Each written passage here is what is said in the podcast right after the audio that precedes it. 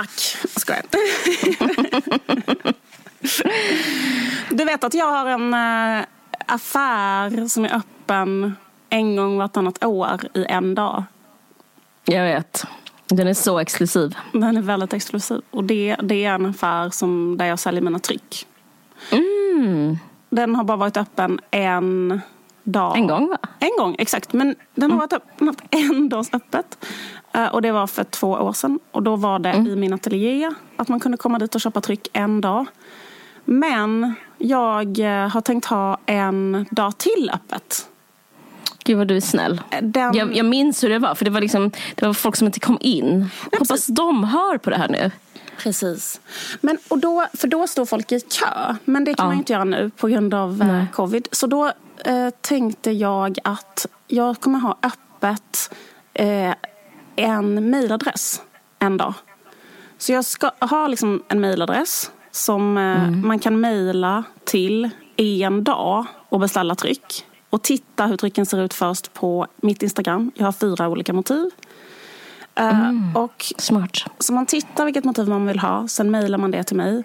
Och då kan man swisha. Sen får man ett swishnummer.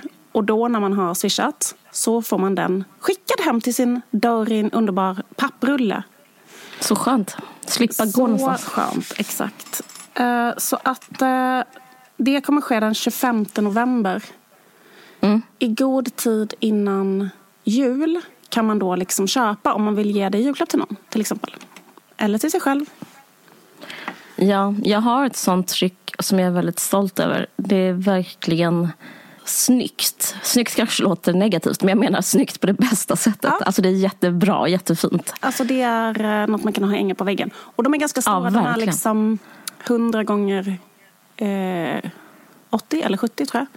Ja. Och eh, vad heter det? De är skrivintryckta. De är numrerade. Ja. De är signerade. Så att, eh, och de kostar två lax. Och det är eh, rätt så billigt. Om man, alltså det är klart det är mycket pengar. Men det är billigt för ett signerat skrivintryck som ja, men det, det, det är ju att det kommer öka i värde. Och det ingår ju då att man, då ingår liksom också frakten. Och mm. eh, själva eh, den... Eh, själva eh, förpackningen. Innan så när man mm. kom till min ateljé så fick man bara en väldigt sunkig um, liksom, jag tejpade ihop det på ett lite skabbigt sätt med ett A fyra papper. Men nu har jag levlat upp och beställt en jättestor beställning med så här papptuber med lock. Så mm. du kommer få en jävligt, jävligt bra eh, förpackning som kommer inte skada sig frakten då förhoppningsvis. Mm. Och eh, ja, men alltså håll ögonen öppna. tjugofemte november, det är alltså en månad innan julafton. Så det är lätt att komma ihåg. Den riktiga julafton, då när Jesus föddes på riktigt, tjugofemte. Så bra. Eh, tjugofemte november kan man mejla. Och jag kommer skriva mejladressen då på mitt Instagram. Okej. Okay. Det var bara det jag ville uppmana er att göra. Jag har gjort två nya motiv. Och det är två klassiska och två nya. Gud vad spännande. Mm. Jag kommer mejla. Inget skämt alltså. Så underbart. Det var det högsta valdeltagandet på etthundratjugo år. Mm. Och det tycker jag är... Det säger någonting. Det, det, det, alltså det var... Det var senast på artonhundratalet det var så här gött och högt. Mm, mm. Jag kommer ihåg när jag läste engelska så hade vi eh, amerikansk statsvetenskap som ämne på universitetet. Och då så var det liksom nästan det största problemet för liksom hur de beskrev demokratiproblemet. Att liksom ingen röstade. Alltså det var så fruktansvärt lågt. Mm. Eh, ja, men frågan är varför nu det var så högt. Mm. På ett sätt så kan man säga, och där måste du hear me out innan du lägger på, för jag har hört att du inte är feminist längre. Men på ett sätt så är det det första feministiska... Jag, jag är visst feminist. Jag, jag, skoj, jag vet, jag, jag, det var skämt. Förlåt, kanske too soon. Jag vet att du är feminist. Ja. Eh, förlåt. På ett sätt, jag vet, du är verkligen feminist. På, på ett sätt är det här det första, det första feministiska valet någonsin. Och eh, oh. hear me out nu. Ja, men, ja precis. Eller, här, eller hur? Eh, wow, jag, det här, jag, jag ja. bockar och bogar redan från den här spaningen. Ja, spänn fast dig, för nu åker vi. Mm. eh, det är inte alls för Kamala Harris vann. Alltså, det är ju lite för henne. Men, alltså, men det är inte det min poäng är. Att det är för att vi är den första eh, P- POC V I P, precis, som är kvinna också. Nej, utan det beror på valdeltagandet, vem som röstade. De, de som nya personerna som tillkom, som gjorde det så högt, är, som röstade för Biden, är young black American, alltså unga svarta och eh, unga svarta tjejer. Och eh, analysen till varför de här blev nådda kan bero på liksom olika, men en, en analys är att eh, sociala mediers kraft, att man, på ett sätt kan man säga, alltså det här är för det feministiskt, att det är dumma, alltså olika dumma tjejer har bestämt valutgången, typ Kim Kardashian, mm. Cardi B, mm. Lady Gaga, mm. eh, Ariana Grande Ariana Grande, eh, uppskriven eh. dumma Lena Dunham. Alltså grejen är eh, det är, liksom, det är den här samma publik som, eh, som rör sig på sociala medier. Det är samma publik som nu har röstat, som liksom aldrig hade röstat innan. Mm. Um, och eh, Guardian skriver så här: how young, how young black voters lifted Bidens bid for the White House. Black voters helped the Democrat win the nomination. Och Time skrev så här, eh, bara igår tror jag: Kamala Harris and black women voters helped Joe Biden get elected. Here's how American bla bla bla. Ja, men det som är grejen med det här, det är att liksom, det man kan säga och gå ännu längre, det är liksom att kalla det ett influencerval. Och det är liksom rätt så, jag inte, alltså det är rätt så kul att tänka, eller liksom det är svårt att förstå, för att influencers har så himla låg status och är liksom rätt så skämmiga. Men men influencer har börjat anses som liksom ett essentiellt yrke. Alltså redan i våras läste jag om det här i samband med covid, men då tog inte jag upp det, för jag var redan så här full av alarmism och jag var så himla, ja, det var, det var liksom mycket från mig och covid, så jag orkade liksom inte göra en stor grej av det här. Men jag tyckte det var roligt, eller intressant, att ingen i Sverige tog upp det här som en, alltså det fanns ju liksom i alla fall ett lä- skämtläge att prata om. Man pratar ju om det här, ett, vilka som var de essentiella yrkena, och då har F N och W H O listat influencers som ett essentiellt yrke. Vi skämtade ju nog om att mm. ska poddare bli det, och vet du vad, poddare kanske också är ett essentiellt yrke. Jag läste den här pressutskicket från F N och ja, men jag tror inte det var någon annan i Sverige typ som gjorde det, för att jag tycker faktiskt inte det blev någonting. Men Finland gjorde det, och nu har jag läst igen vad som har hänt där. Finland, det här skriver F N på sin hemsida idag. Finland is the first country to classify social media influencers as essential workers during a crisis, along with doctors, bus drivers and grocery store workers. Och, eh, men bara, skriver... jag fattar inte, varför skulle det vara ett essential work? Jo, jag kommer till det, men jag kan, eller jag kan säga det nu direkt. Nej, men det är för att de är liksom samhällets mistlurar. Mm. Och det de gör går inte att underskatta. Och det här liksom baseras på undersökningar. Så att nu har F N börjat jobba jättemycket med influencers. Eh, en annan ny artikel handlar om att... Eh, de ska, influencers liksom, de jobbar med hur de ska utveckla eh, krisen i Afrika, liksom, utvecklingsländerna i Afrika. Det är liksom en influencers uppdrag nu, för det handlar liksom jättemycket om information. Och när det gäller F N så, och, det, och man håller på så här, Margot, vet Margot Dietz, hon hade ju en sån, dels hade hon politikerfrågestund inför det svenska valet, mm. och sen så hade hon också corona. Hon blev bara, bara hånad av det, men alltså, det hon sa där, om hon liksom, det betyder liksom mer än vad som står i D N. Och det som är intressant med det här valet nu, det amerikanska valet, att det är liksom till exempel Alana Glazer från, som gjorde den här serien, vad fan heter den serien? Med två tjejer som är lite, som röker på mycket i Brooklyn. Broad, Broad City heter den. Just det. Eh, hon var med i den här liksom stora eh, rörelsen, och det hon säger, hon har en miljon följare. Det hon säger där liksom är mer liksom de hon når. De kanske inte ens tittar på C N N eller Fox. Biden har liksom som uttalad strategi med just influencers. The super PAC, Pacronym. Pacronym is running the largest digital-only campaign targeting key voters in battleground states. Uh, by ad- advertising on Facebook, Instagram, Snapchat and other digital platforms, we're reaching Americans where they spend their time and highlighting what's at stake. Uh, st- står det uh, när man läser om det. Och eh, Det var liksom, i New York Times har de pratat om, om det här att den här super PAC, att det var det som gjorde att Biden ens kunde liksom utmana Trump i stater som Texas. För att liksom egentligen kan han inte traditionellt det, men liksom via att göra den här jättestora digitala satsningen når han dem som eh, alltså där han, där han inte liksom förr i tiden hade en chans. Jag hörde att, men, de här, vad heter det, ja. att det liksom blev en breakdown i liksom, mm. de hemsidorna just mm. när Ariana Grande eh, skrev mm. så här, ja. att man skulle rösta. Ja. Um, och, och så hon vann valet. Ja, precis. Och också Kylie ja. Jenner, typ att när hon gjorde någon slags ja. story om det så ökade själva anmälningarna till... Um, alltså folk hade registrerat registered to vote på ett, ja. ett så här, alltså att man såg så här procent, jag kommer inte ihåg procentantal, men det var alltid hisnande procentantal. Ja visst, um, ja, visst. Ja.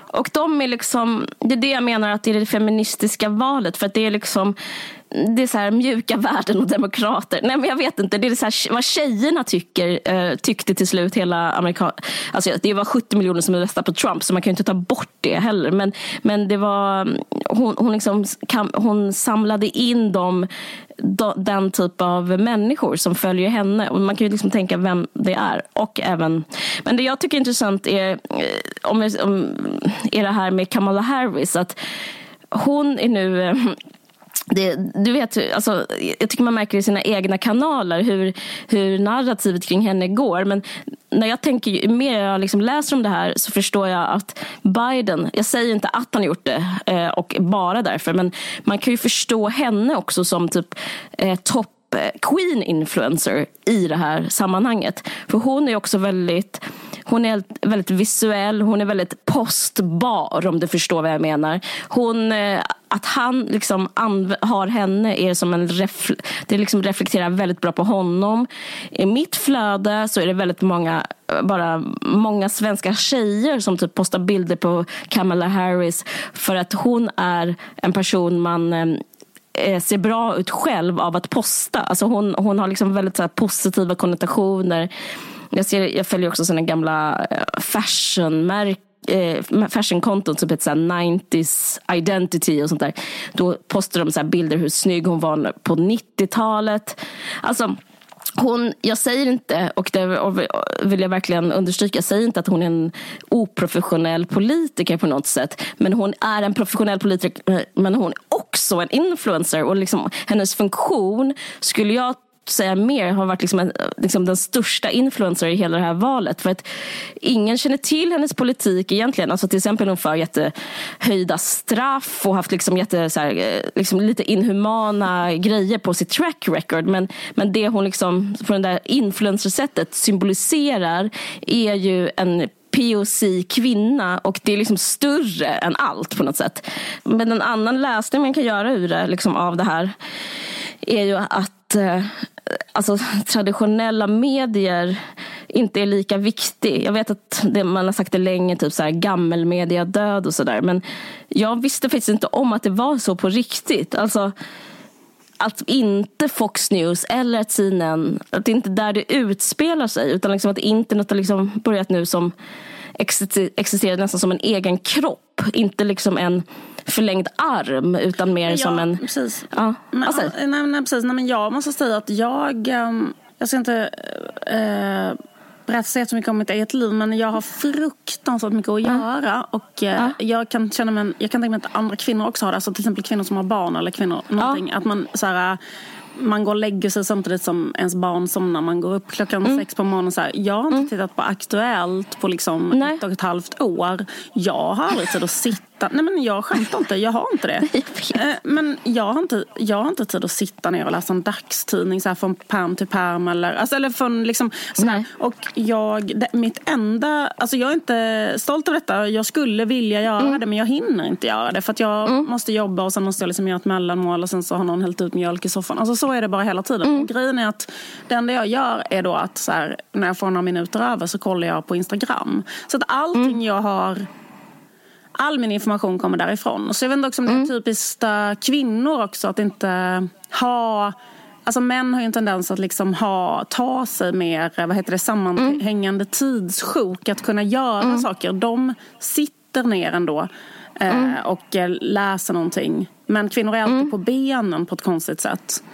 Men sociala medier känns liksom väldigt kvinnligt i sig. Liksom. Alltså att man liksom gör det lite simultant och lite... Ja. Men, men grejen jag ska säga också, för ingen ska skriva in, för det kan jag inte tänka något värre, att någon skulle säga något, mejla mig. Så att jag måste säga att jag vet inte, för de har inte, om det är just kvinnor, men det jag vet, det jag läst, är att det är young black Americans och unga. Och att de har blivit påverkade av sociala medier. Och utifrån det så tänker jag eh, att det kanske är rätt så många kvinnor. Men en annan sak är att Biden var väldigt vokal vid rörelsen eh, Black Lives Matter. Så alltså, det finns liksom också...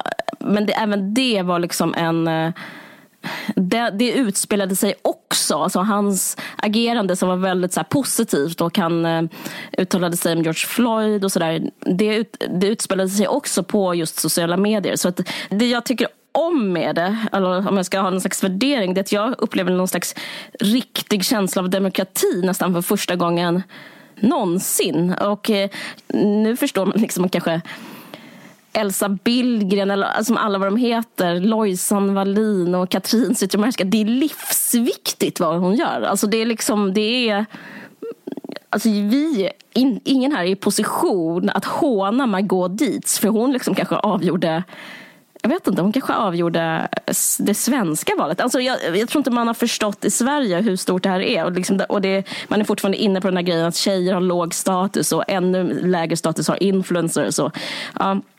Men jag vet inte, jag, men jag, jag tycker att det, jag märk, jag märkte själv eh, lite i mitt eget liv. Alltså min serie kom ju ut, Amningsrummet. Mm. Eh, och då fick, man ska inte prata om, om eh, recensioner, men då, var, då fick jag en trea i Svenska Dagbladet.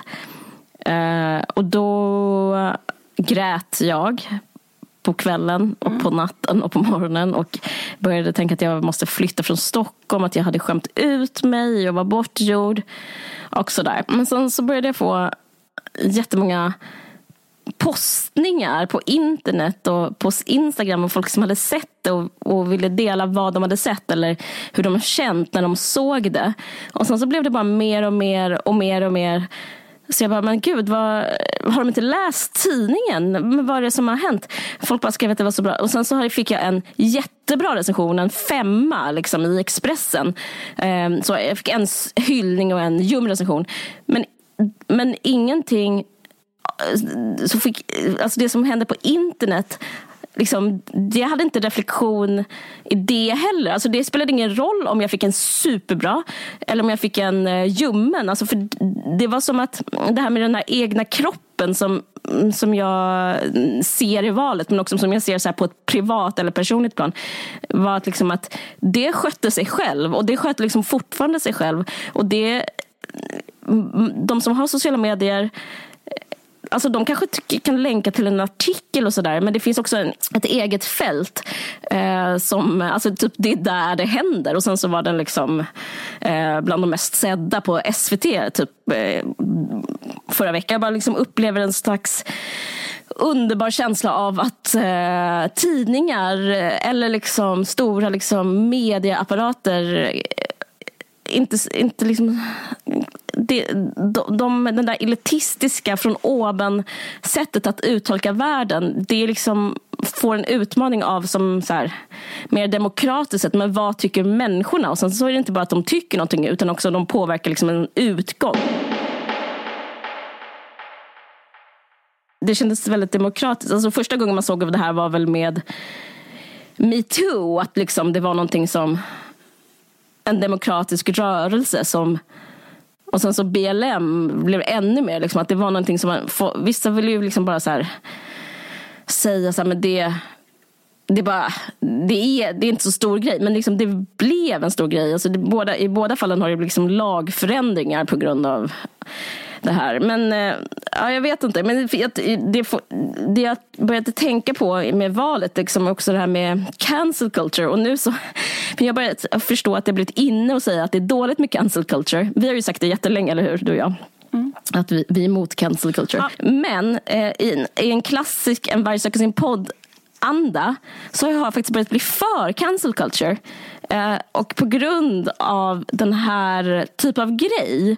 För att jag, alltså det finns någonting med den demokratiska aspekten som gör cancel culture till liksom relevant och nutida på något sätt. Alltså jag säger inte att det är alltid bra, men det finns liksom på samma sätt som att Biden vann för att folket nu ville det på grund av Ariana Grande typ.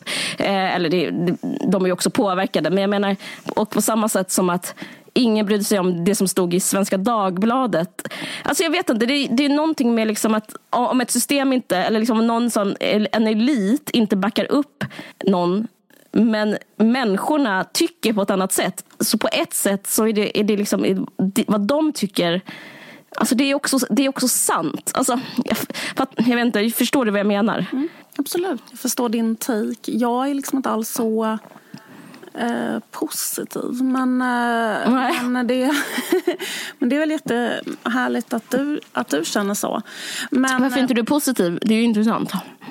Nej, men jag tänker att det är så himla lite skillnad på Biden och Trump liksom.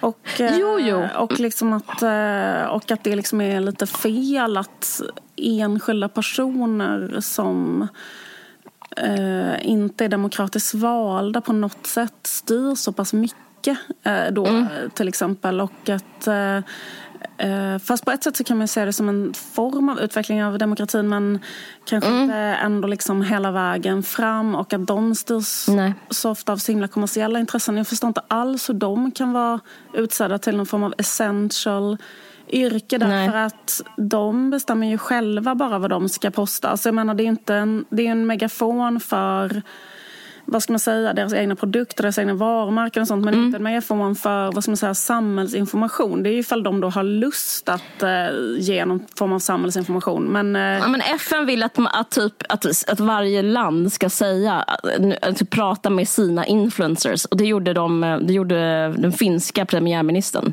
Ni, alltså att säga då information som är viktig under mm. covid till exempel. Mm. Att man arbetar med influencers liksom mm. politiskt. Nej, men nej, nej, inte liksom, de menar ju inte liksom det här schampot. Alltså jag menar... Nej, alltså, nej men precis. Äh. Men så, och sen så när jag känner så här, med de där rörelserna, att det kan ju vara... Mm. Alltså, förlåt om jag säger någonting extremt mm. välkänt. Men alltså både mm. med B L M och med ja. MeToo, att mm. det liksom... Mm.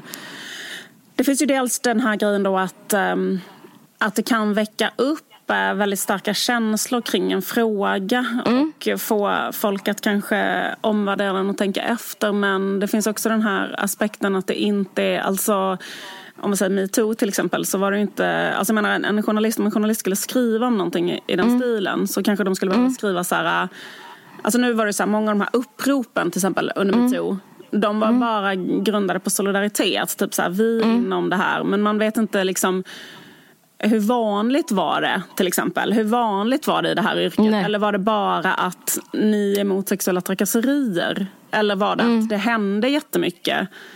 Alltså mm. så de menar att det liksom så här... Um, att alltså jag får bara säga, jag, får, jag, jag, jag tror så, så att du menar om det är bra eller dåligt. Anti, det är inte det jag menar. Nej, men jag menar då att det nästan kan jag vara... Jag menar att det var så. Ja, men då menar jag att det nästan, eftersom du sa att det var en demokratisk kraft, så skulle jag ja. säga då att det också är en antidemokratisk kraft. För att då blir det också ja. så här, man kan piska upp så otroligt starka känslor och ändra lagar kring saker som så här, ja. kanske inte är, det finns ett, um, vad ska man säga, ett ordentligt researchat underlag ens en gång för så här... Fungerade det här på det här sättet? Vad, alltså vad var grunden? Mm. Vad blev konsekvensen att man ändrar lagen mm. jättesnabbt kring någonting? Kan det få en annan negativ konsekvens? Förstår du vad jag menar? Som mm. man inte tänker på när man är uppe i de här så otroligt starka känslostormarna. Mm. Ja, typ så. Ja, men jag vill också bara for the record säga att jag inte, som jag sa från början, jag, jag är inte för Biden och Kamala Harris. Och mo- Nej, jag har, tycker jag. inte så här, jag, Nej, men jag är för jag. dem ja. och mot Nej. Trump. Eller, mm. det, jag bara menar att Eh, det är så här de har vunnit och, ja.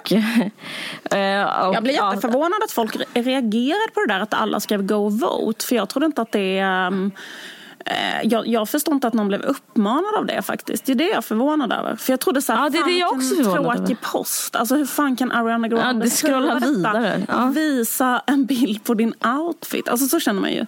Man, är ju, är, man får ju en aggression därför att det stoppade flödet av outfits. Alltså, förstår ni här? Ja. Och det bara var en extremt präktig, tråkig information helt plötsligt. Hur man ja. register to vote. Men det lustiga var ju då att det funkade. Det blev jag jätteförvånad över. Alltså att folk verkligen ja. register to vote när de såg att Ariana skrev det. Ja, jag trodde aldrig det heller. Um... Jag tänkte liksom bara ja, att jag själv ville avfölja. Ja, det var så tråkigt. Men det var ju tråkigare, ännu tråkigare för oss i Sverige som inte ja, ja. ens kunde register. Men, men man undrar hur det såg ut på artonhundratalet, för hundra, alltså hundratjugo år sedan. Alltså varför det var då så bra det, valdeltagande då, för det fanns ju inte sociala medier. Alltså vad det var som var...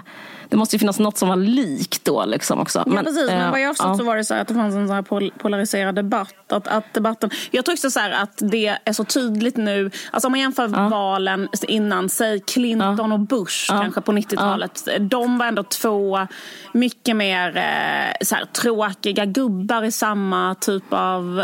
Alltså, förstår du vad jag menar? Ja, de opererar på samma de grej. De var liksom. samma, bara två mm. gubbar. Mm. Och vem bryr sig? Den ena mm. eller den andra. Men här var det verkligen Trump som alla vet mm. om det är mm. eh, mot liksom Biden, att som Trump är så känd och väcker så mycket känslor och mm. är så lätt att liksom eh, förstå om man gillar eller ogillar.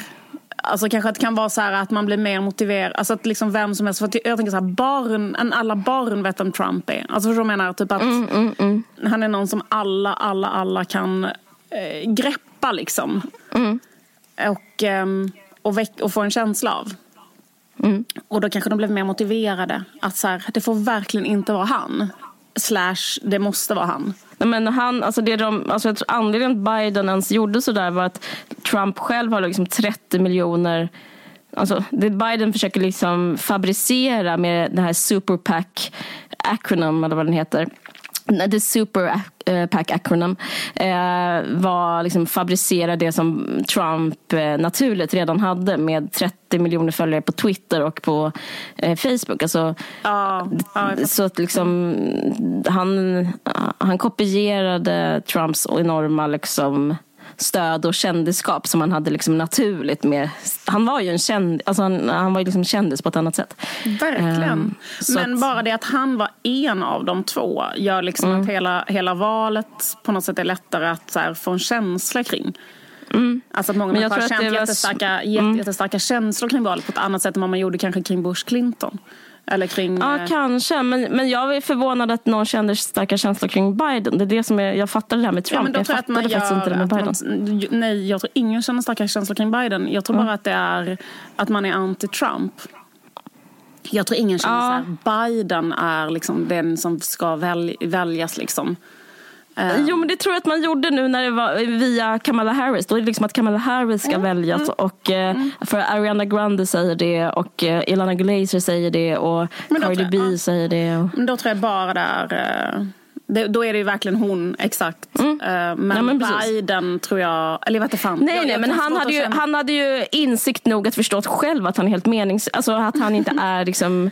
Så det, det han gjorde var ju att förstå... Eller hans team gjorde var ju att förstå att yeah. göra liksom... Eh, ta fram en influencer. Alltså det jag säger ju att Kamala... Hon blev liksom en influencer som han jobbade med. Alltså, och, hon, och hon är ju... Liksom, folk bara postar hennes tal och, alltså hon är liksom, ja. Det är ju, ja, du vet så här, hon, hon är liksom så, som exakt. Beyoncé nu liksom. Ja. Och precis, och samtidigt kanske det är bra det är att hon inte smart. Är ledaren utan då är det liksom en, en mer, ett mer blankt papper som är ledaren. Ja, ja. ja. Uh, det är ju läskigt, han kan ju göra jättemånga grejer nu men, uh, men uh, skitsamma. Skitsamma, det... det är nog bättre i alla fall än Trump. Jag har ingen åsikt.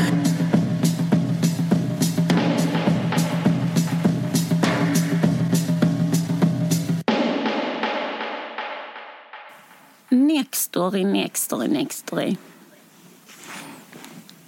Göteborgskan då? Mm, jag vet inte, jag får väl prova något nytt. Okej, okay, absolut. Men Nextory. Är det göteborgskan var bättre?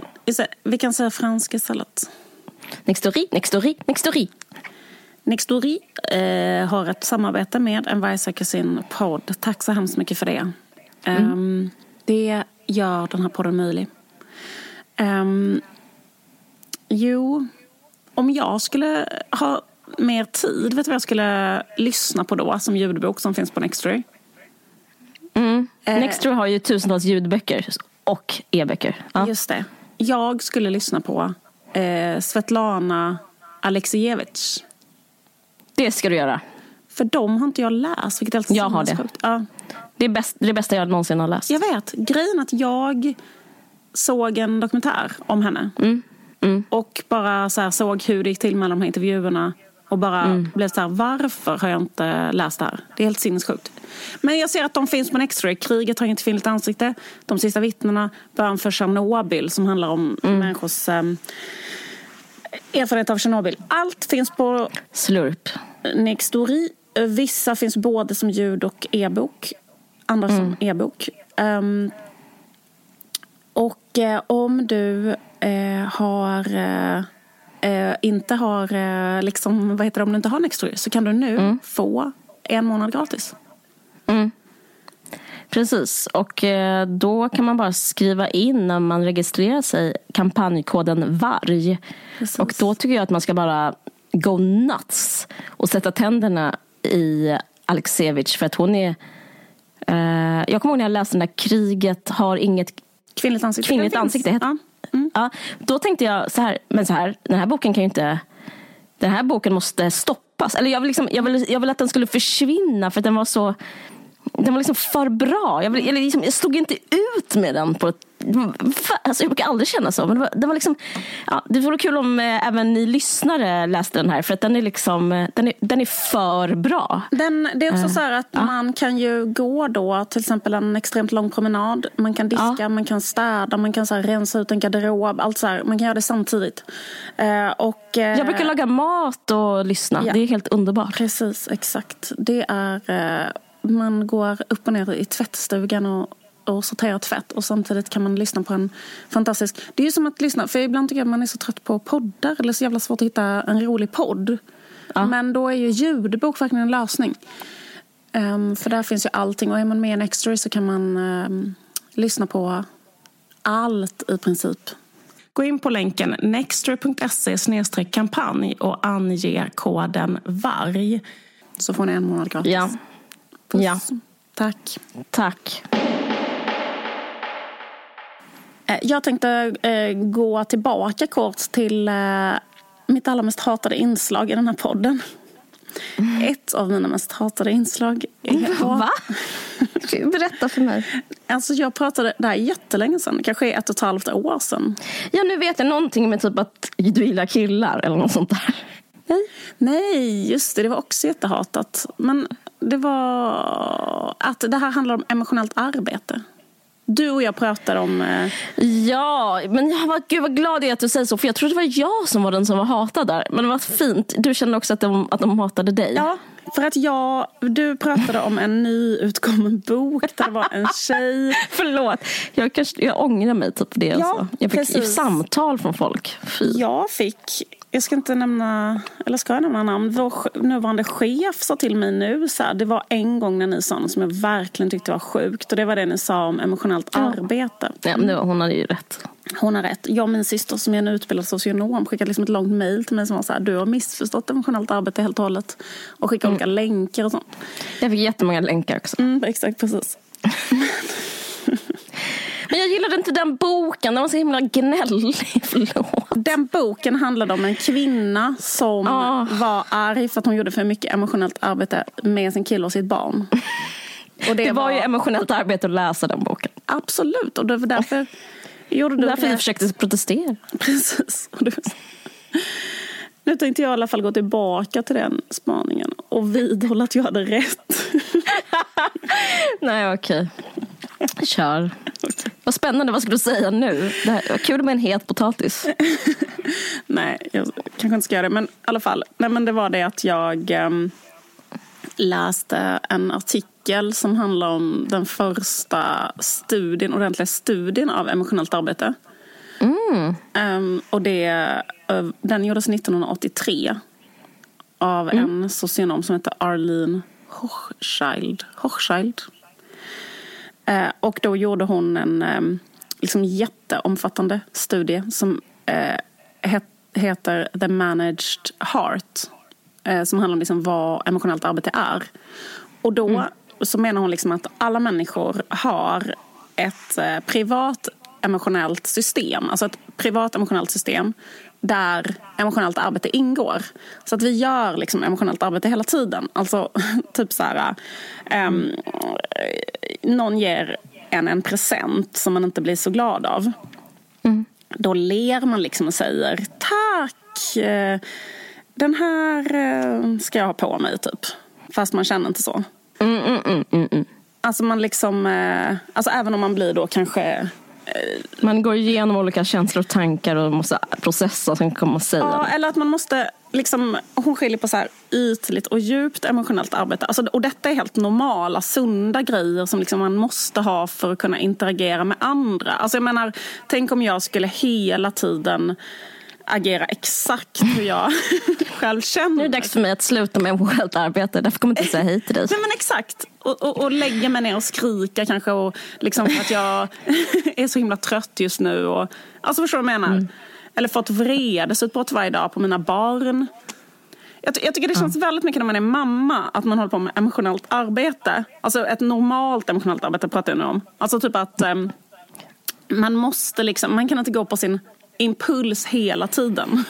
Mm. Att så här, utan eh, verkligen, men man får verkligen så anstränga sig. Man anstränga sig jättemycket. Gnugga geniknölarna, ja. Så tycker jag det. Så till exempel att barnet blir jätterädd och upprörd över någonting. Mm. Och så mm. kan man inte mm. själv ställa sig och skrika Gud, vad är det som har hänt? Alltså det är så här, och jag, alltså, utan då måste man så här, det är inte för, det är en helt vanlig gubbe som går mot oss med en eh, flaska sprit och han är bara en snäll farbror. Nu går vi vidare. Alltså så gör man ju då. Jag menar, ifall de blir rädda för något eller... Man måste ju vara så.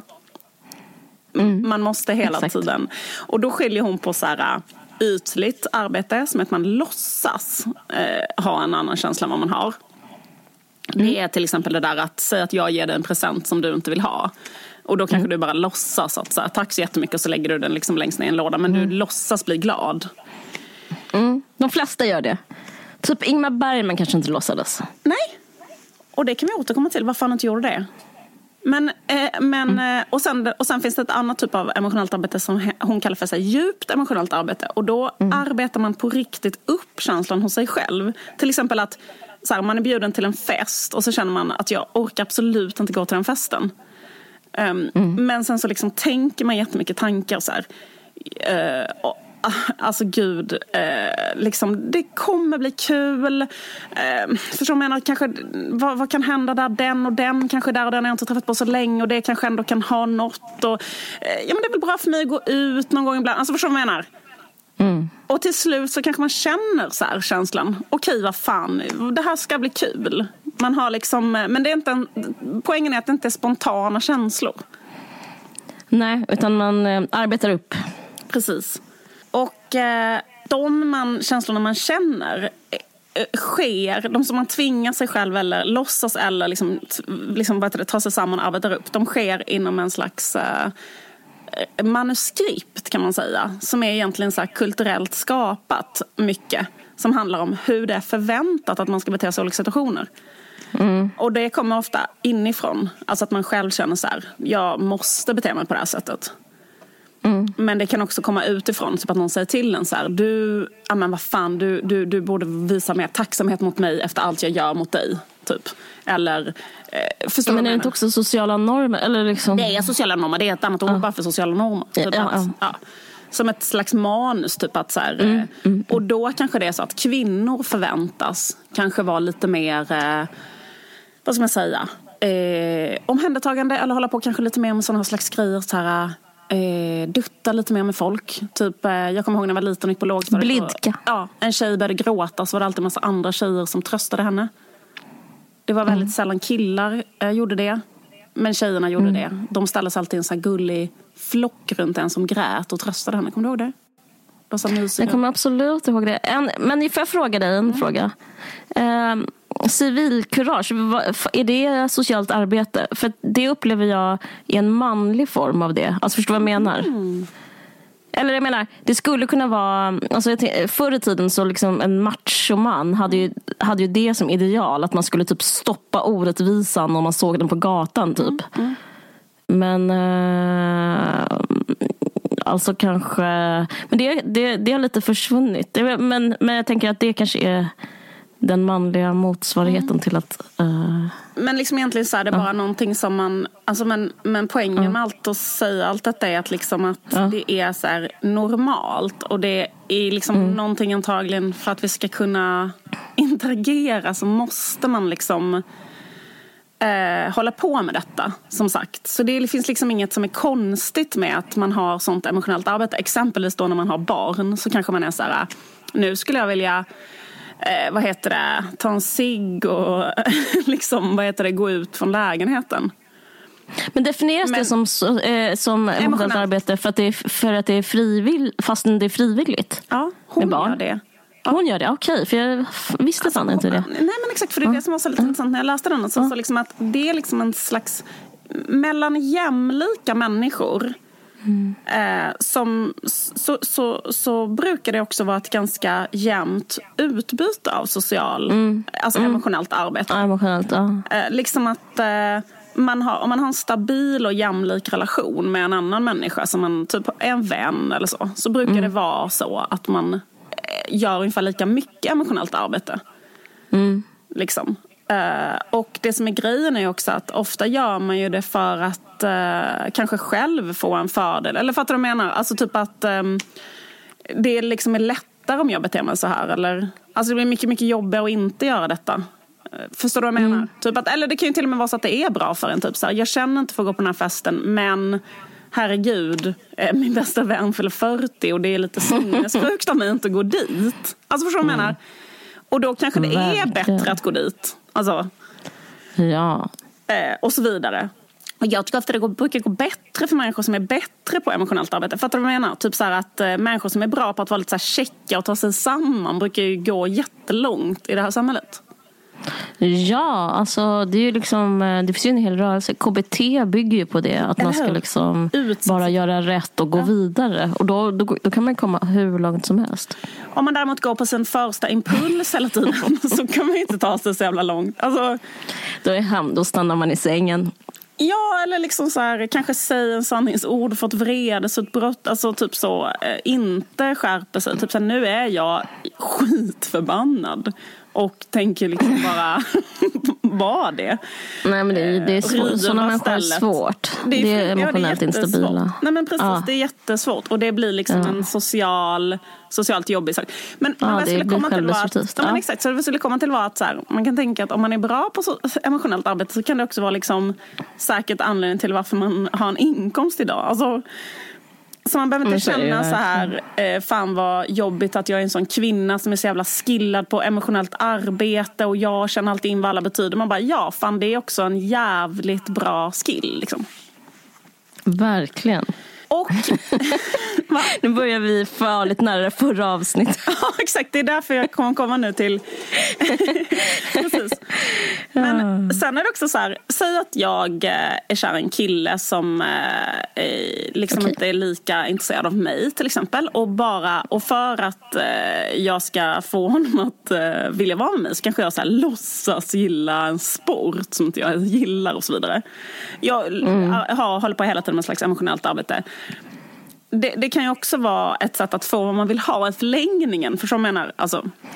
Gud, ja, det är liksom en, en slags intelligens som ja. man läser av och läser av och sen så gör man val och sen så mm.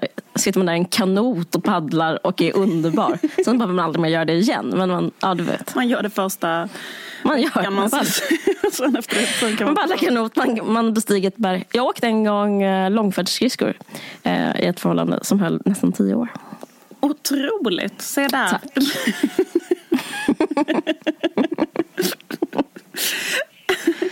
Men, så fan, ja. Så jävla skön. Men eh, poängen ja. är att mm.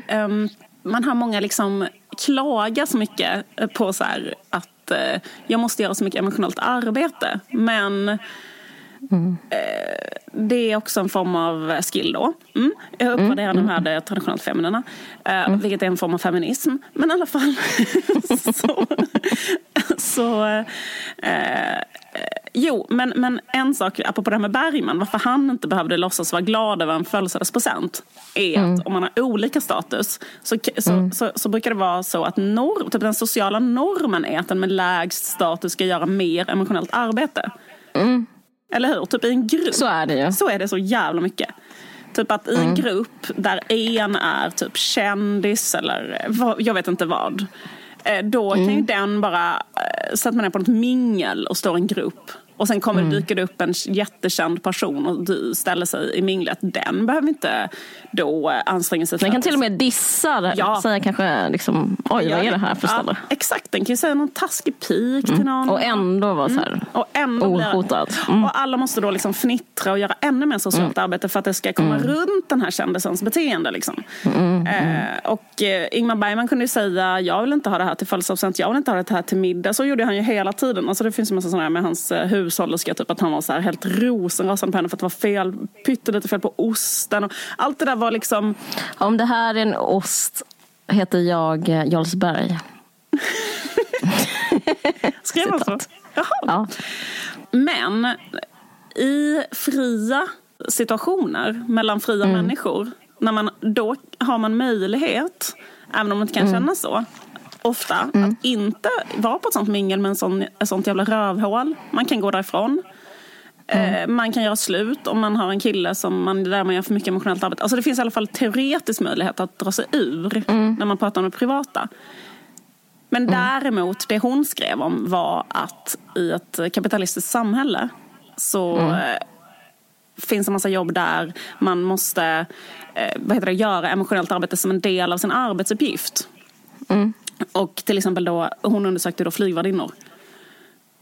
Och att mm. de måste låtsas vilja knulla med passagerarna typ. Nej, men alltså, mm. eh, och då liksom eh, måste passagerarna få, få ha den eh, dagdrömmen att det snart ska ske. Typ. Hon uttryckte inte det så här, det här är min tolkning ska sägas.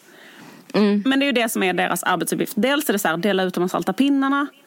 Och dels mm. är det spela med lite den här dagdrömmen att de här människorna också, att du också är sexuellt tillgänglig typ. Ja, verkligen.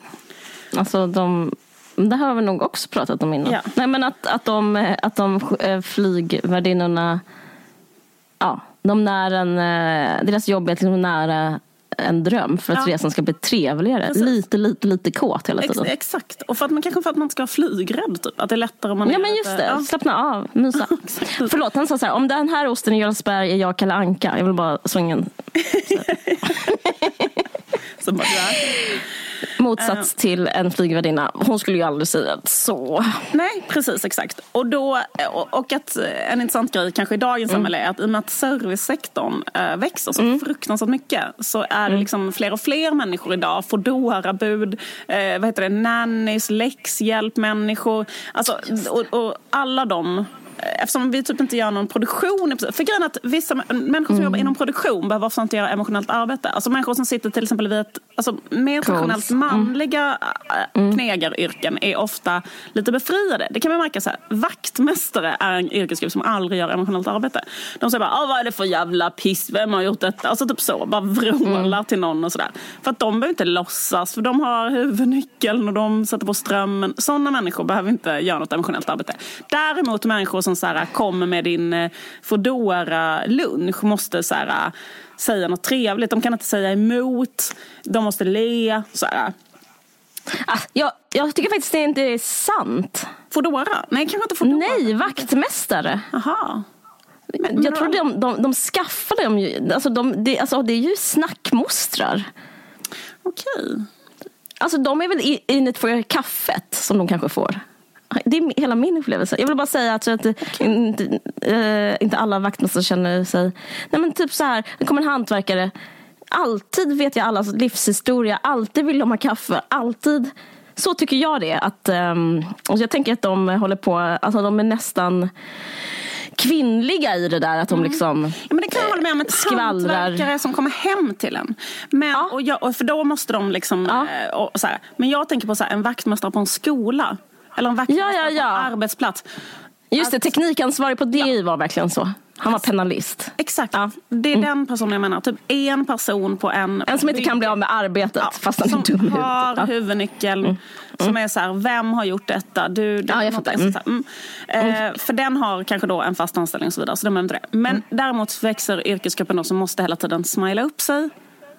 Eh, låtsas att eh, kunden har rätt när kunden är en jävla fitta och har fel, och får man inte säga det fast det är liksom den objektiva sanningen och så vidare. Mm. Och då uppstår det en sak som heter emotiv dissonans hos de här människorna som kan mena mm. hon på vara så här potentiellt skadlig, typ att så här, måste du hela tiden dölja, göra emotionellt arbete, dölja den riktiga känslan du flyger, den runt och smila upp det till de jävla idioterna som kanske sextrakasserar dig, säger helt sjuka saker, kommer helt sjuka krav, och du måste hela tiden bara säga så här, mm, vad intressant, absolut, det ordnar jag, eh, det här var mitt fel, eh, så.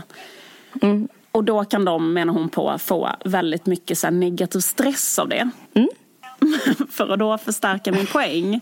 Där, där, kan man, där måste man göra det, för att annars får man inte lönen, så får man sparken. Just det. Men liksom att det som kanske då var poängen när vi pratade om det här förra gången, eller vad var jag mm. eller vad som, så här, när vi pratade om det var liksom att när man helt översätter den äh, saken att bli exploaterad, därför att då är det liksom en, det här, ähm, mm. de här reglerna, manuskriptet mm. skrivs mm. inte längre av, vad ska man säga, ömsesidiga normer som båda kan ha användning för, utan de skrivs mm. av en arbetsgivare som har syftet att tjäna pengar och exploatera sina anställda mm. och äh, maximera en vinst. Men när manuskriptet mm. skrivs av två som ändå är fria Mm. liksom så, då har man i alla fall ett eh, mycket större utrymme att omförhandla det. Man också. Kan skilja sig, man kan kanske prelaborera mm, med att eh, agera på andra sätt. Eh, mm. Alltså man kan prova vad som händer om man inte liksom, vad heter det, följer. Men man har ju rättigheter ett Foodora-bud inte har. Alltså man har ja, ju har rättigheter ju. Att köra sin åsikt till exempel. Ja. Det, har man, det har ju inte ett Foodora-bud. Nej, det har ju inte de. Nej, exakt. Och de kan inte så här... För... Eller om de gör det så är dörren där. Alltså dubbelmärkelse. Alltså att de måste... Verkligen. Ja. För man, man håller på med betygssystem också hela tiden i de här nya branscherna. Gud ja. Man får sånt mm. mejl, bara hur var din... Ja. Jag ringde någon sån kundservice, sen får man såna mm. smileys mm. på mejl sen. Bara, kan du precis, bedöma precis. Hur bra Carola var på att ge dig liksom, service? Men, och, men en sak var att... Eh, så, inte för att jag har använt mig, jag har aldrig, aldrig i mitt liv äh, ringt ett Foodora-bud. Äh, men jag, vet, men jag, jag menar till och med typ efter kassan på ICA, ja. Om du vet, så kan man trycka mm. på en glad gubbe och mm. hur typ smilande... Mm. Jag bara, jag bara förstärker vad du säger. Så är det ju verkligen. Alltså typ jag var på ett museum ja. I Helsingborg. Då bara så här, ja. Man in och köpte så här biljett för att gå in på museet. Sen när man gick ut, då fanns det sådana smileys. Så här, hur var de i kassan mot dig? Mm. Och så kunde man trycka så här sur gubbe liksom, om man tyckte mm. att de inte var, hade varit tillräckligt glada liksom. Mm. Eh, det som eh, man kan kanske invända då mot den här, eh, vad ska man mm. säga, användandet av... Alltså, jag, har säkert, jag kan säkert ha fel här, och det finns säkert massa mm. olika sätt att se på det. Men när man tar de här då liksom, eh, begreppet emotionellt arbete och istället mm. översätter det på då ens privata liv, där man mm. måste, alla måste hela tiden göra emotionellt arbete eh, på olika mm. sätt. Mm. Och så säger man att så här, det här är en situation av att jag blir exploaterad som liksom är samma som den här situationen när man blir um, tvingas vara på ett visst sätt för ett arbete. Mm. Att det kan också bli ett sätt att liksom, mm, vad ska man säga, ekonomifiera Mm. Uh, uh, varifiera uh, ja, varifiera så här, ska man säga, moderskap, uh, ja, kärlek. Ja, men det re- reagerade ja. Jag på uh, precis, precis exakt. Ja. Och det är väl liksom det som man reagerar mot, alltså för att ja. Klargöra ja. Vad vi reagerar mot i den boken var liksom ja, att säga att vara mamma till exempel är samma som att vara anställd på ett företag där du måste, för det stämmer att ju. Man har stämpelklocka på det liksom, och nej, nej, nu är det liksom dags att gå på pass liksom. Jag har aldrig jobbat så mycket emotionellt som när jag blev mamma, det är helt sinne sjuk nivå på emotionellt arbete. Alltså på att varje sekund hålla på med sånt ja, djupt och utsläckt emotionellt arbete.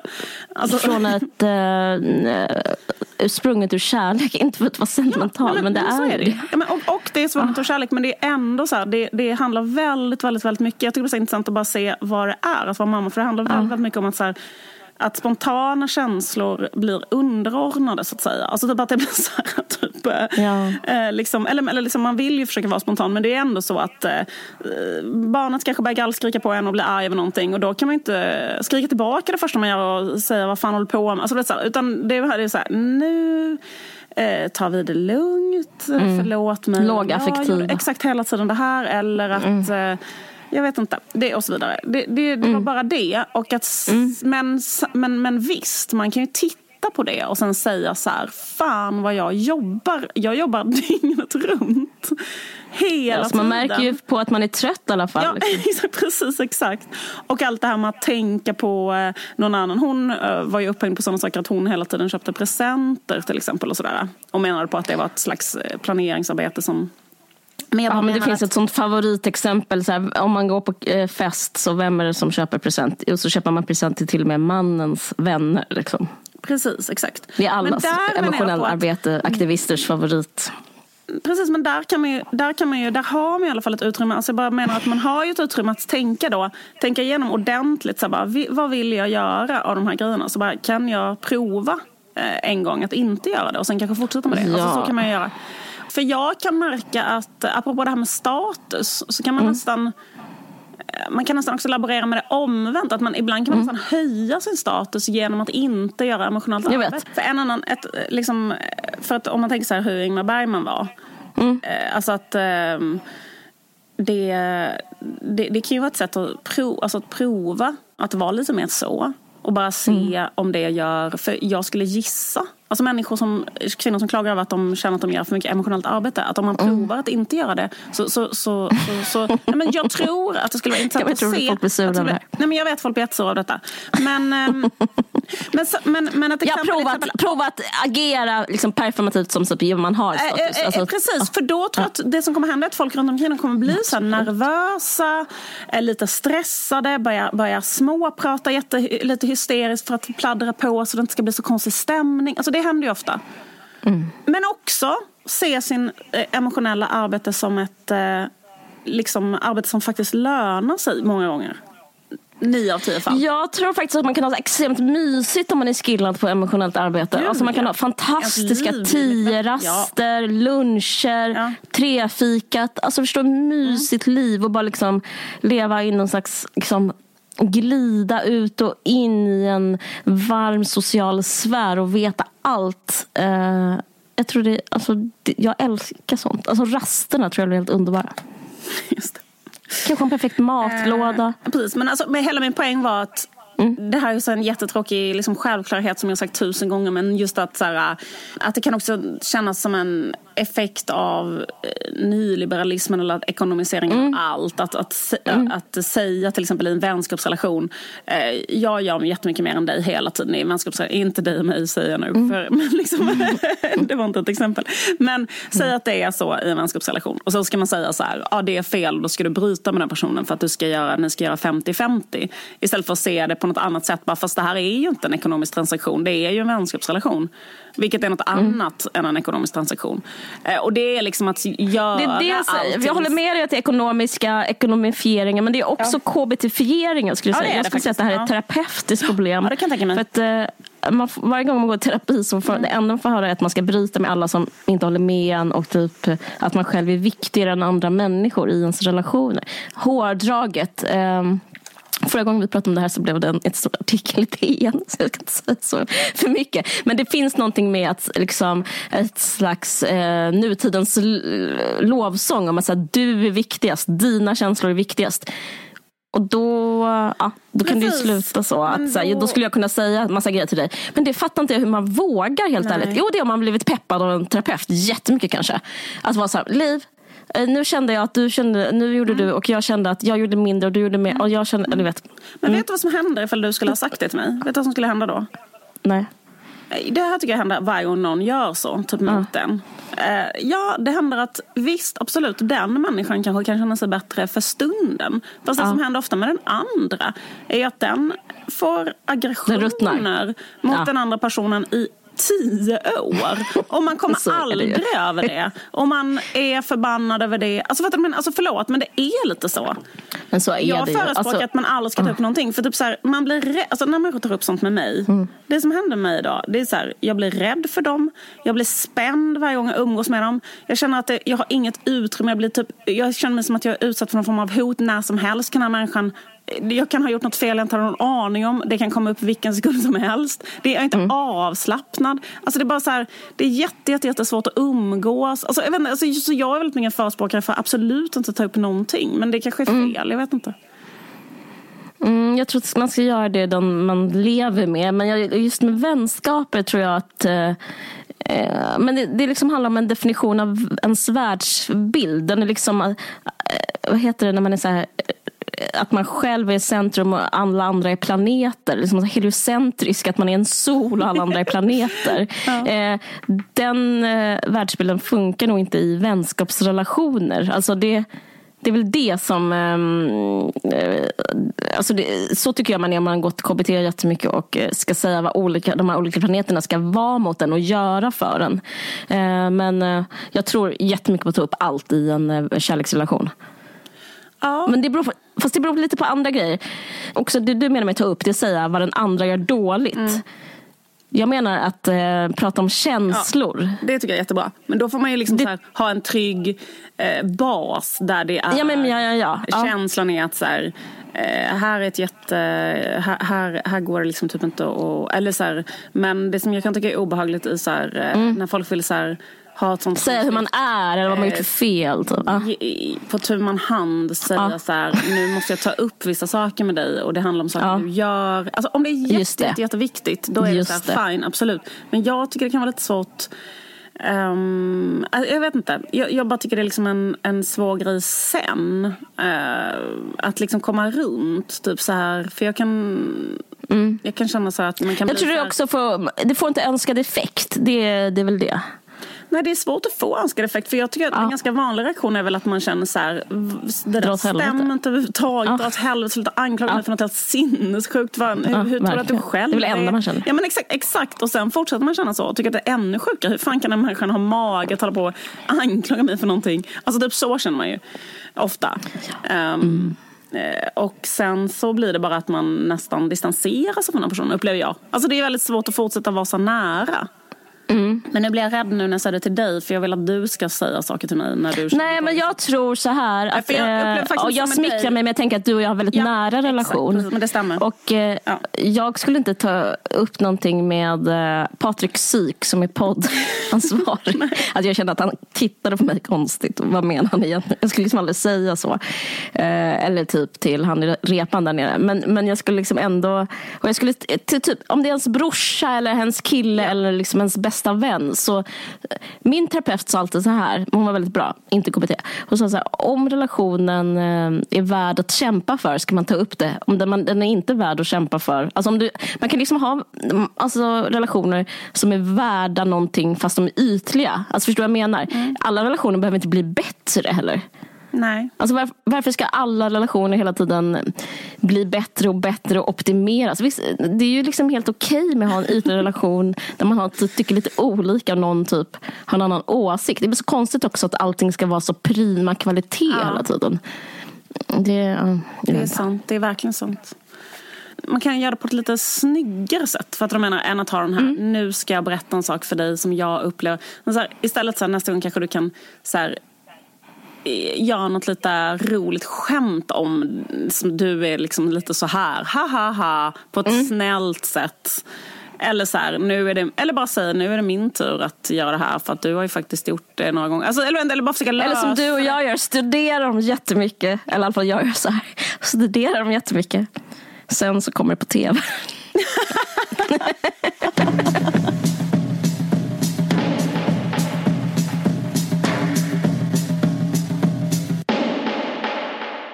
Jag, jag läser Lena Nymans dagböcker nu. Mm-hmm. Mm-hmm. Eh, hon har gett ut alla sina dagböcker. Alltså inte hon, men någon annan krösus som vill tjäna pengar på mm, henne. Någon släkting. Ja. Elströms eh, utsugarna. Nej, skojar. Mm. De ger bara ut typ eh, rumänsk poesi. Mm. Eh, och Nora Brinn, Oslo Brinn. Så nej, men jag vet inte. Jag eh, bara tycker det är väldigt spännande att läsa om eh, alltså det de handlar om väldigt mycket.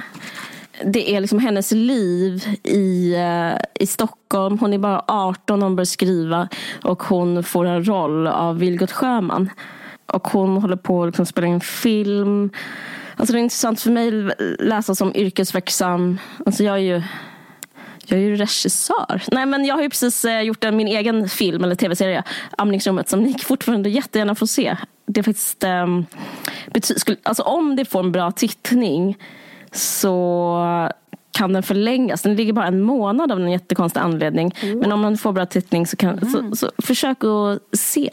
Det vore jättekul. Nej, men jag vet inte. Det är liksom så intressant hur, hur hon lever sitt liv och hur fruktansvärt allt det. Alltså det grejen är att all, alla liksom dagboksanteckningar, de handlar bara alltså, nej men Vilgot Sjöman säger till henne att um, hon ska banta. Det här vill, känner du säkert till. Mm. Eh, han vi, läste vill ju, att, vi läste ju en bok, ja. Den här Jag vill ju vara fri. Ja, men precis. Av Annika Persson? Eller? Ja, ja hon heter så, så mm, tror jag. Mm, precis, som, som var baserad kanske lite på dagböckerna. Och som bäst var mer som en... Alltså den, det var en bok som beskrev Lena Nymans liv utifrån... Men nu har alltså bara själva rena dagböckerna kommit ut. Mm. Precis. precis. Och, och det, det är rätt brutalt när man liksom läser henne... Förstahandskälla liksom. Ja, precis. För då, med dagböcker. Hon har skrivit ja. dem liksom helt i syfte att ingen ska läsa dem. Ja, precis. Eh, och grej, grejen är att hon, han ber henne då eh, rakt ut och banta för att hon ska provfilma för en roll. Mm. Eh, och då så skriver hon så här: jag väger nu fyrtionio kilo. På måndag ska jag ta kontakt med en läkare som ska få ge mig en bantningslista. Jag ska försöka gå ner till fyrtio kilo så får vi se. Eh, jag, jag har förälskat mig i rollen. Så liksom, och då så är det ja, då väger hon fyrtionio kilo som mm. verkligen är goals. Förlåt. Nej, men det är faktiskt jättebra att väga fyrtionio. Eh, det är jättelite. Mm. Jag skojar bara allihopa. Eh, jag menar att hon är fett smal. Mm. Och så ska hon gå ner till fyrtio. Och sen så börjar hon gå till en läkare. Och då den här läkaren är helt dum i huvudet. För då, då bara säger han, ja, nu ska vi få dig att försöka gå ner till fyrtio. Hon är arton. Eller om nitton kanske mm. här nu. Eh, då säger han så här, ja, vi ska fixa det här typ, you can do it. Och så har hon, fått, och så har hon skrivit ner i sin anteckningsbok vad hon ska äta tisdag, nej det var hon ätit där liksom, eh, tjugoåttonde maj, två koppar te utan socker, tre tomater, en tallrik buljong och en apelsin.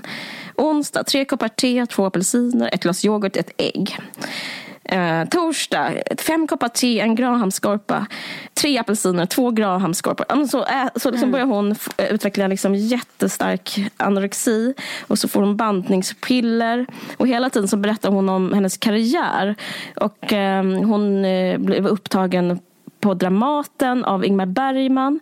Och, eh, för hon är liksom så, hon är liksom så här fruktansvärt begåvad skådis. Hon är liksom bara nitton, men hon... Eh, Hon vet själv, hon har liksom en jättestark övertygelse att hon, att hon har något att ge. Eh, och och alla liksom, liksom blir golvade av henne. Förlåt, är hon helt själv? Nej, nej. Nej, nej hon, går, hon går på um, Dramaten sen, elevskola sen. Okay. Nej, men så hon spelar en jätte, hela Dramaten, en jättestor huvudroll en som, i något som heter Hattasken. Eh, och hela tiden berättar hon om eh, dagboksanteckningar börjar alltid så här. Måndag tjugotredje mars, jag åt inte, jag vaknade klockan tio, har blivit smalare i ansiktet. Onsdag, jag åt inte, vaknade ganska tidigt. Um, och bara fortsätter så här, jag åt inte, jag åt inte. Och sen så tappade hon koncentrationen på scenen. Jag fick på mig en kjol som jag inte kunnat ta på på ett år. Vägde mig, vågen visade fyrtionio och jag urglad, rep på knivarna. Bergman satte sceneri på scen nio. Ja. Mm. Så att det håller på så här hela, hela tiden. Och sen så liksom, kan hon inte sova, antagligen för att få någon slags bantningspillerna. Jag, jag googlade dem. De är, de är inte tillåtna längre. Det här var nittonhundrasextiofyra och nittonhundrasjuttiofem så slutade de tillverka dem. Det är säkert så här någonting så här liknande efedrin med liksom. Mm. Ja, så hon sover liksom inte på hela nätterna ja, precis, och hon ju, bantar. Det var också Birgitta Stenberg att hon började ja. ta amfetamin uh, via bantnings uh, piller, exakt. Eller att man köpte mm. bara amfetamin på apoteket liksom, ja. som bantningspiller. Ja. Det var ju skönt ja. att, eller förlåt, men det var ju skönt att hon i alla fall fick det. För att jag menar, annars hade det inte gått. Alltså jag menar annars... Ja. För att hur ska man annars kunna liksom så här stå på benen ifall man inte äter någonting? Det måste man ju nästan Nej, göra då på konstgjord väg liksom, att man... Ja, men precis, men det får man, men hon man får ju liksom massa andra biverkningar så hon går omkring där liksom med koncentrationssvårighet. Tänk dig liksom vara på stora scen och typ och, alltså, och hela tiden vara påverkad och, alltså mm. det är väldigt brutal läsning. Men det var också en intressant läsning för jag tänkte på det här, jag ska inte gå in på det, men den här sexdebatten som är nu så här, vissa säger att det är fel, andra säger att det är rätt och typ sådär, men att hon beskriver liksom som nästan som så här live-reportage hur det, hur det är att vara frigjord, för hon håller också på med det, för hon bara, jag försöker vara frigjord och jag Uh, typ, jag känner mig bara som en geléklump, beskriver hon det. För hon så här, ligger med olika killar hela tiden. Nej. Och ja, men allt är, allt är så här, jag vill bara vara frigjord och um, uh, jag vet att egentligen borde det kännas rätt. Men allting är som en sån, sån sexistisk sörja liksom. För att hon... Uh, dels måste hon vara smal och då blir hon så himla full varje gång hon dricker. Hon bara, jag minns ingenting från igår. Jag hamnade i säng med pappas kompis Christer. Vi tog in på hotell. Jag vill ju vara frigjord, men alltså det är så jävla tragiskt. Och så är det typ så här Morgan, Christer, Klasse, Susan, alltså eh, Vilgot Vilgot ihop med Monica Zetterlund under tiden och alltså allt bara är så. Och han är typ tjock och trettio år äldre. Alltså det är så, det är så, det, det är verkligen stark läsning. Men jag säger, jag säger, jag tar inte ställning. Jag bara tänker att det är rätt så intressant att läsa så här, vad som är, vad som är fritt och inte fritt. Det verkar jätte, ja, det känns som att hon liksom dubbla. Hon får liksom dubbel bestraffning. Det är som att hon ligger med alla hela tiden. Så, så måste hon också så här, känna sig dålig för att hon inte känner sig så fri som, hon, som det är meningen. Liksom. Ja. Uh, det är som att liksom, reklamen inte funkar på något sätt. Ja, men jag rekommenderar den i alla fall. Den är jättebra. Och jag vill också rekommendera min... Uh, förlåt att jag menar inte att jag gör massa reklam. Men, men, men jag skulle verkligen uh, rekommendera min uh, serie Amningsrummet. Mm. Det är många gillar den. Verkligen, jag läser eh, hela dagarna från eh, alltså prominenta eh, personer med väldigt bra smak som skriver att de tittar på den. Okej, okay. Ja, men tack alla ni. Du kanske ska passa på att tacka alla ni som skrivit till mig också. Det, jag blir jätteglad. Okej, okay, men ja. Just det, glöm inte att hålla utkik på mitt Instagram den tjugofemte oh. november. Jag bara påminner en gång till. Mm. Okej, okay, ja, kan, ni äh, två nya tryck. Fan vad precis, underbart. Börja spara pengar. Lägg undan hundra spänn om dagen så kommer ni ha tvåtusen. Det stämmer ju. Ja, det stämmer. Jag kan inte räkna, men låt Nej, inte. jag kan inte räkna heller. Det stämmer säkert inte, men typ. Nej, men det stämmer. Om tjugo dagar så har ni tvåtusen. Ja, exakt. Tänk då får ni lite pengar över. femhundra spänn går nu på krogen för. Nej, jag menar köpa hem något eftersom det är corona. Just det, precis. Nej, men fan inte. Det, det stämmer inte riktigt. tvåhundra spänn om dagen måste man köpa. Äh, spara. Man skiter det. Uh, Okej, okay, um, köp bara det här trycket om ni har råd. Alltså. Såklart. Uh, Okej, okay. mm, men tusen tack för att ni lyssnar. Det är superbilligt. Precis, det är jättebilligt. Um, tu- tusen tack för att ni tusen lyssnar. Tusen tack för att ni lyssnar. Glöm inte att se Amningsrummet på lördagar tjugoett femtio eller på S V T Play. Uh, och som influencer vill jag också säga att uh, det är ny våg av corona.